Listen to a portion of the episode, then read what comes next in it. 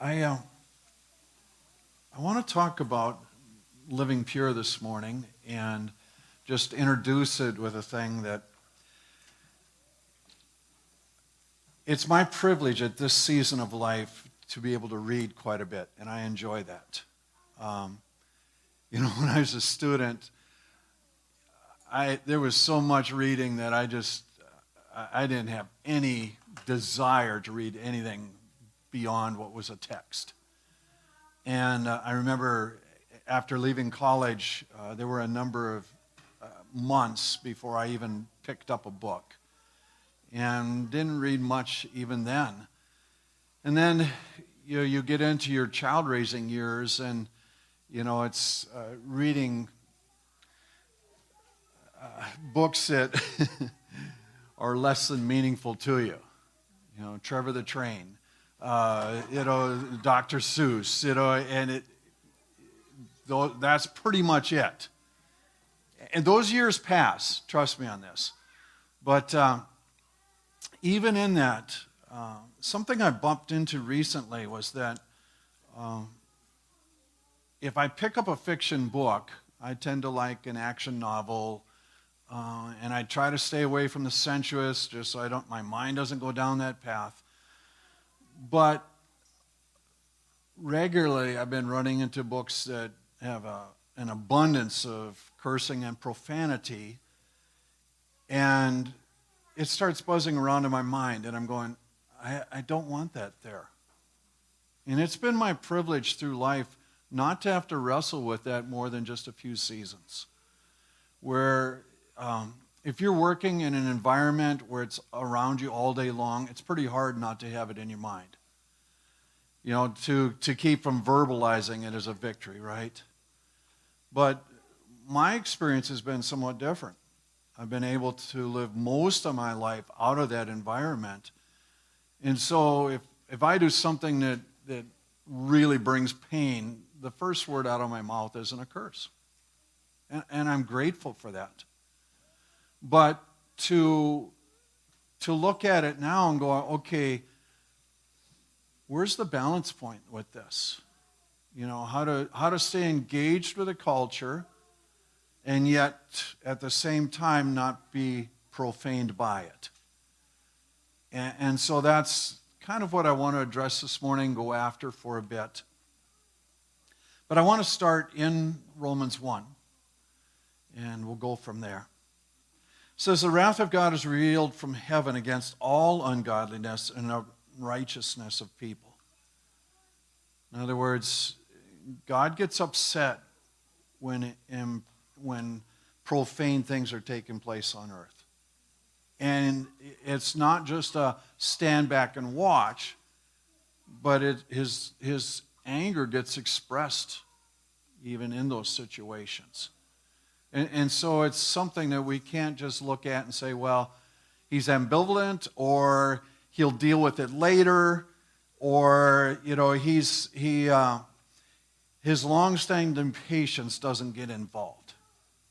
No, it just says his wrath is expressed against such things. And it says against people who suppress the truth by their unrighteousness, because what can be known about God is plain to them, because God has made it plain. See, one of the things I've been wrestling with when I walk through this process is, am I allowing enough distracting noise to keep me from hearing the voice of God when he speaks? Am I allowing enough chatter, so to speak, white noise, to keep me from hearing what's really important? And it's this passage, in a sense to me, is like people in some ways, they know who God is. They can see around him the effect of what he's done and what he is doing. And yet it's almost like the dimmer switch comes on and it's just starting that slide down and light is leaving. And there's less and less clarity with what's around. And so, it's eventually lights out, and you're going, that's not a good situation. He says, "For since the creation of the world, his invisible attributes, his eternal power and divine nature have been clearly seen." And so essentially it says, if we're looking, the invisible is understandable by what you see around you. That the visible is an expression that allows us to know the invisible. And if we'll look at it, and there's a certain wonder and awe in our minds that just goes, how is this all held together? And you start to, well, God has done something pretty amazing. But he goes on and he says, for although they knew God, they did not glorify him as God or give him thanks, and they became futile in their thoughts, and since their senseless hearts were darkened, and though they claimed to be wise, they became fools. So he's going, if we refuse to give honor to God for what he is accomplishing and has done, and if there's a failure of thankfulness to be given expression, there is an opportunity for us to just lose what we have. And there's a darkening. You know, it's like the lights are going down.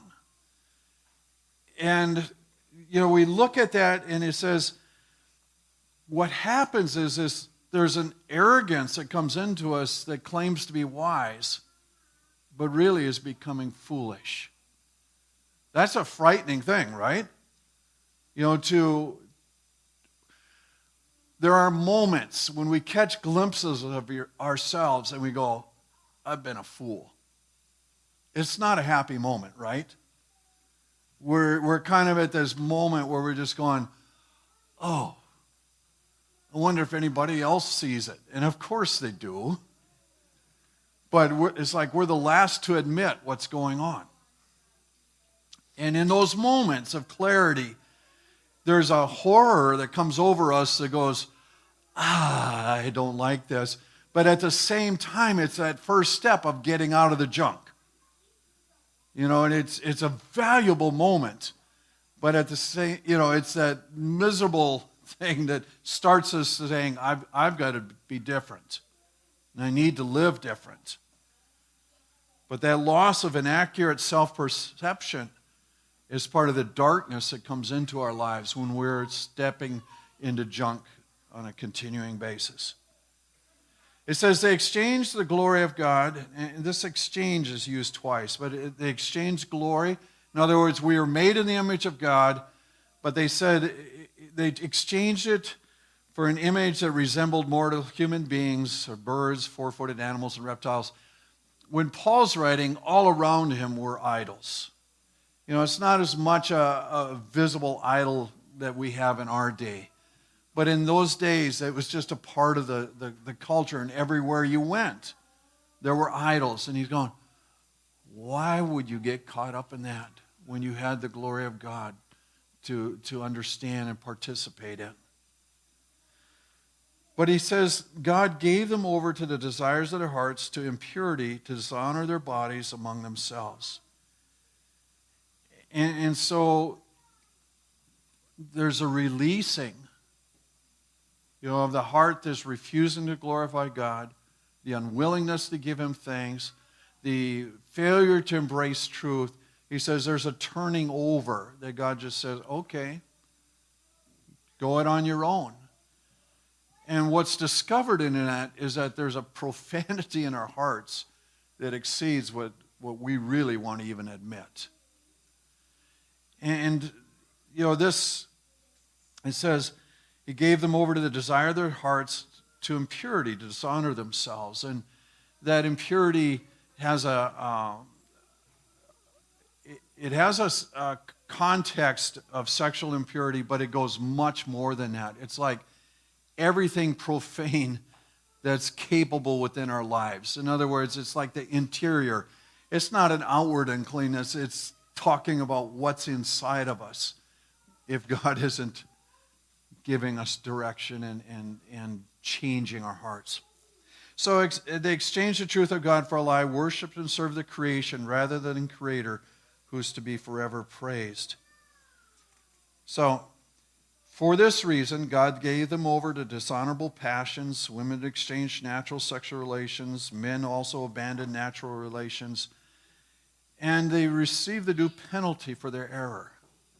Now, I think this is illustrative. I don't think that this is like the ultimate. I think this is one of the sins. And if these verses were the only ones that spoke out against homosexuality and lesbianism, that would be enough. But there's others.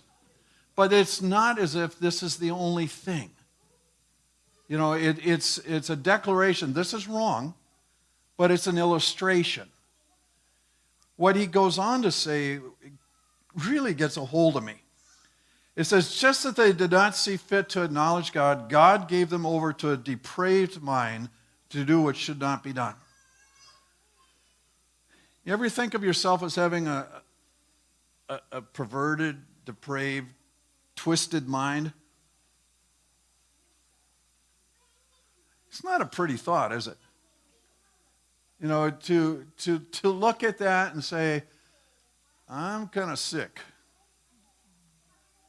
And yet, he goes on and he starts to define what he looks at as being depraved. They're filled with every kind of unrighteousness, wickedness, covetousness, and malice. Well, those are mainly spiritual or biblical terms, and I'm going to say, oh yeah, that's part of me too. You know, but it doesn't strike home as much. But what follows is something that I can make a checklist with. You know, have you ever done this? You start clicking them off. Here we go. They're rife with envy. Ever been filled with envy? Check. That's one of the marks of a depraved mind. Murder. Well, not that I've ever been caught. No.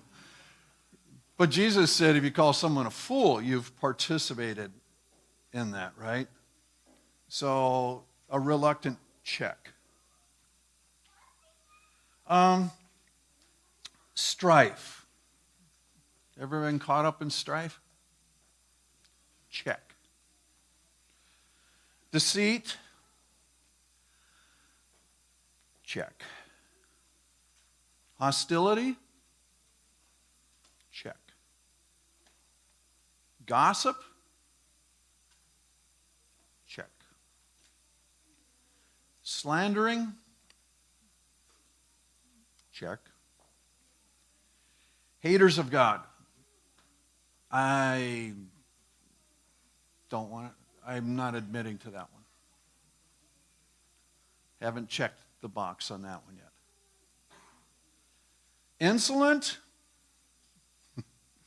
Check. Arrogant? Check. Boastful? Check. Contrivers of all sorts of evil? Check. Disobedient to parents? Mine are gone now. Don't violate that anymore. But maybe in the past. Check. Senseless. Check. Covenant breakers. Check. Heartless. Check. Ruthless. Check, check, check. You get the idea? Paul, in talking about what's depraved, lists things that all of us have been caught up in at one time or another. That's the bentness of a mind. That's the mind that needs being renewed. In this book, he's developing an argument. He's saying all of us have sinned. All of us have walked on this path. So how do you get back into relationship with a holy God who doesn't appreciate that? How do you get back in step with one who doesn't do those things? And so what he's drawing us to is this awareness that we need the work of Jesus Christ to wash away our sin, to pay the price of that sin, to restore relationship with us, and we also need the work of the Holy Spirit to guide us into all truth so that we don't have to keep continuing in these things. So he's laying out this argument, and you're just kind of going, okay, I get it. That's enough of that. Let's move on. But in the 8th chapter, he goes, "For you, if you live according to the flesh, you'll die." He's just saying it's not a good choice. "But if by the Spirit you put to death the deeds of the body, you will live." So in talking about this eternal life, you have an opportunity by the Spirit of God to change what's going on inside. You have an opportunity to have Him turn the light on, so to speak. It's your privilege to be transformed in a way that you can't do on your own, to get to the core issues. So when I read that, I'm looking at that and I'm going, oh God, I want to live by your Spirit. In 1 Thessalonians 4, it says, "For God called us, has not called us to impurity, but to holiness. Therefore, whoever disregards this, disregards not man, but God, who gives His Holy Spirit to you." So he says the call in the Lord is to step into the holiness of God and to walk in His pathway and allow His Spirit to transform us. So in that, I'm looking and saying, God is holy and pure in all things. Through Jesus, I can stand before God because of His purifying work. And by the power of the Holy Spirit, I can move toward holiness. I can have myself transformed. So when I read Psalm 51, this is a passage that calls out to me, because regularly I'm going, "Create in me a clean heart, O God, and renew a right spirit within me."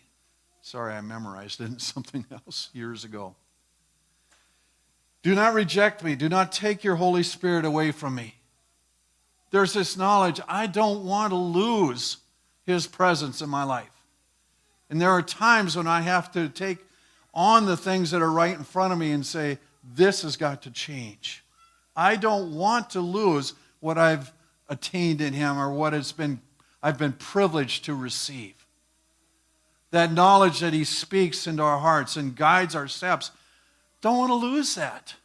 David's calling out after one of his sinful seasons, and he's going, please don't take your Holy Spirit away from me. Let me again experience the joy of your deliverance. Sustain me by giving me the desire to obey. Place in me that will to do what's right.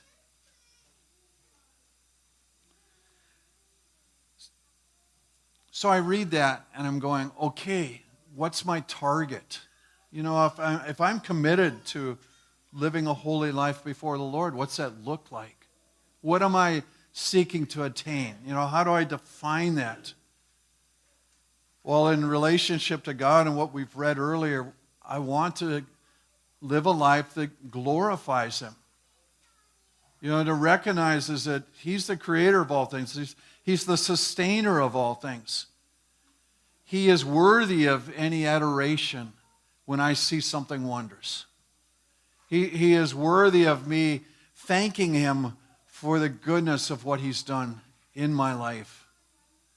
And so there's this regular recognition that my life should be calling out thanks unto Him and gratefulness for His work in creation, in others, in myself as well.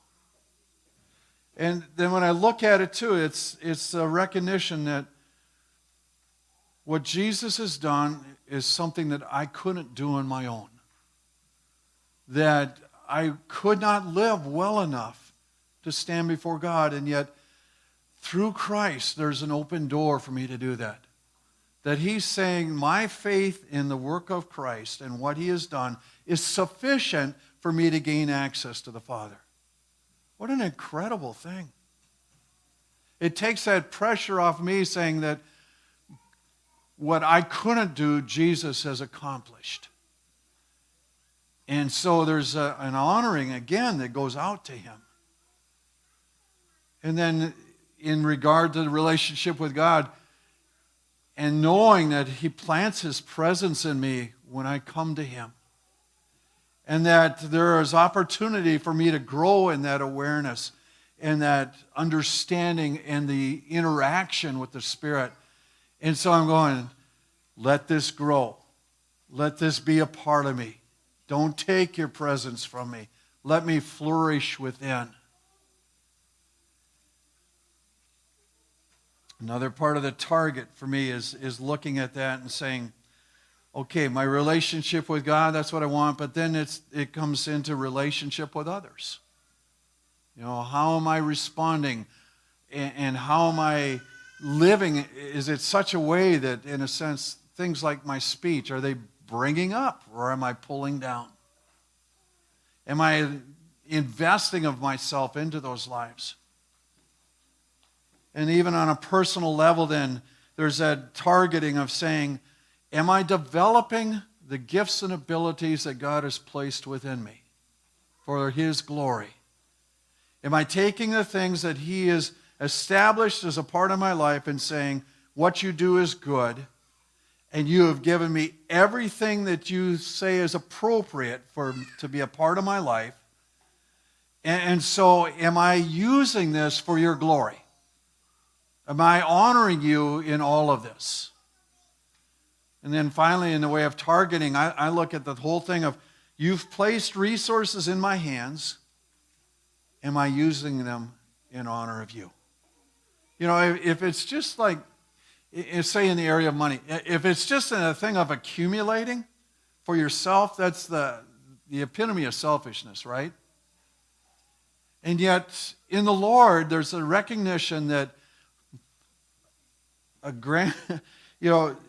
he wants us to provide for ourselves, but he has also put enough in our hands to serve others and to care for others. And so we begin to sort out and say, what do you want done? How? Hold it loosely, in other words. Where should this be going? You want to spend on my projects? You want to spend on their projects? How do you want this used?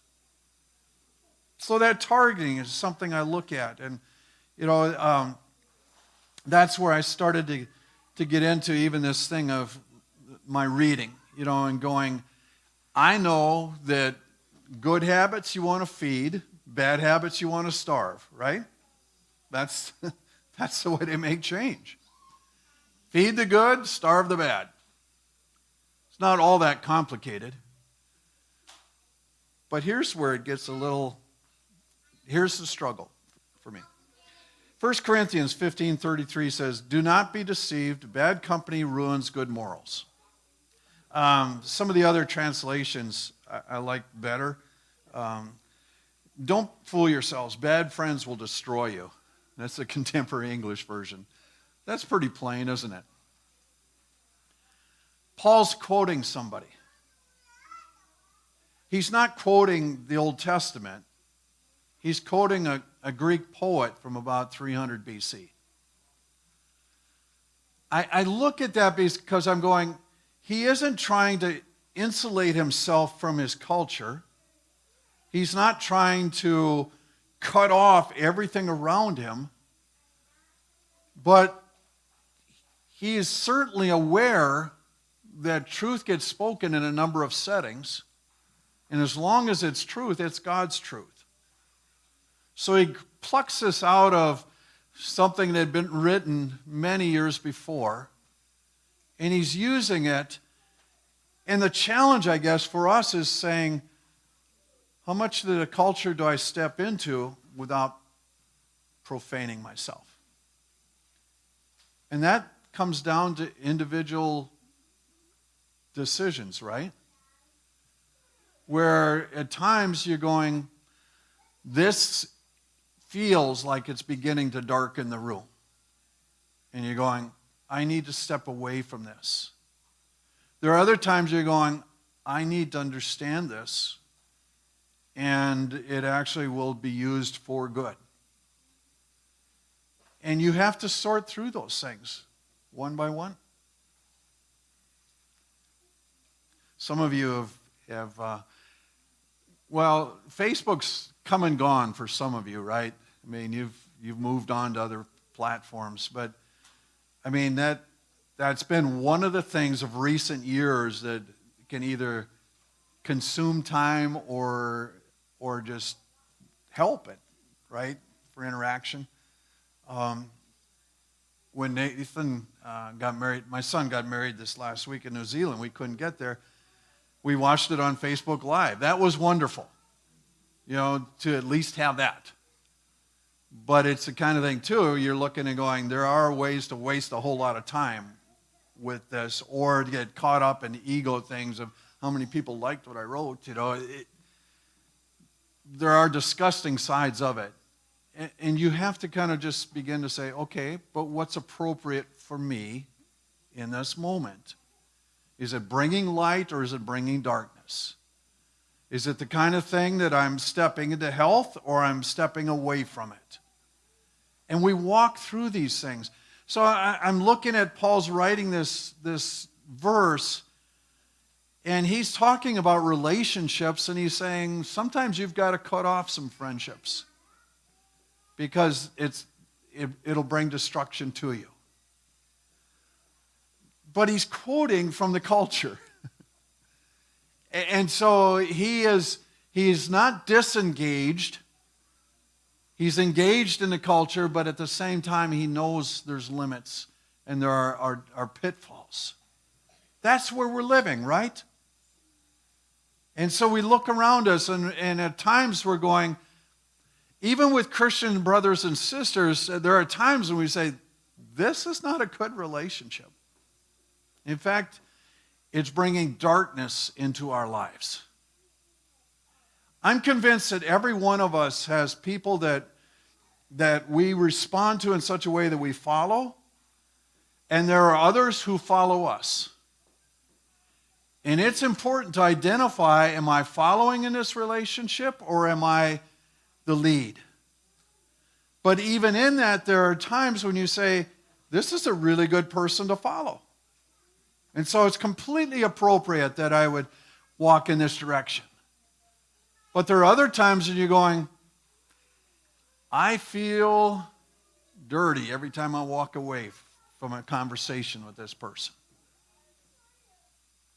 I feel like I've been marked. And it doesn't have to necessarily have had anything to do with what we class as profane. But if it's not moving you forward in the Lord, the question is, should I be participant in this?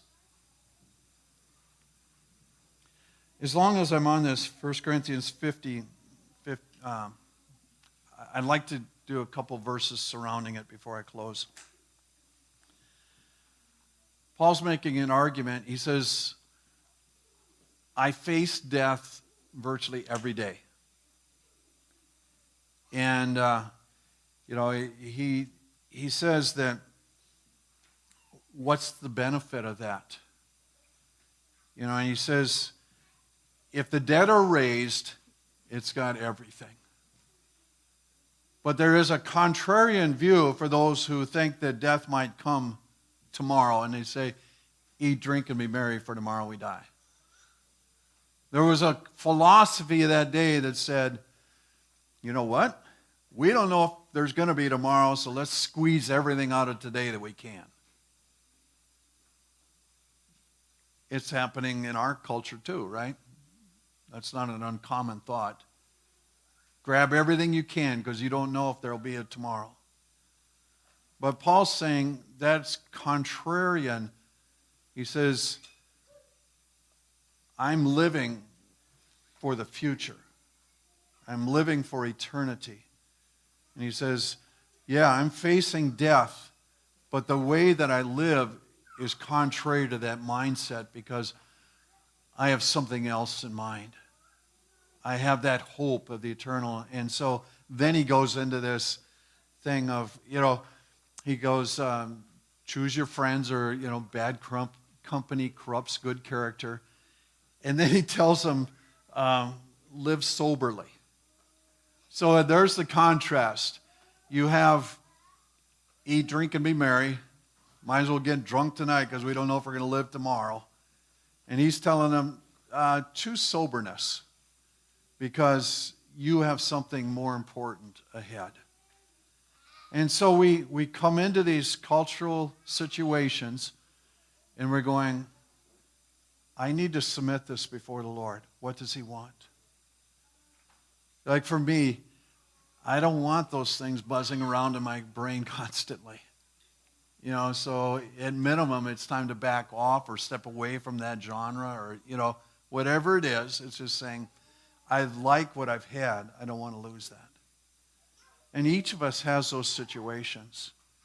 And if we're honest, God will give us the insights that we need, which is amazing that he would reveal truth to us, that he'd turn on the light, and then we have that option of choosing and responding. So I just put that out, and I go, you can't step out of your culture. That's impossible. But you don't have to be overwhelmed by it. And you have the right in the Lord to say, what are your desires? And how do you see this thing? What is light in this situation?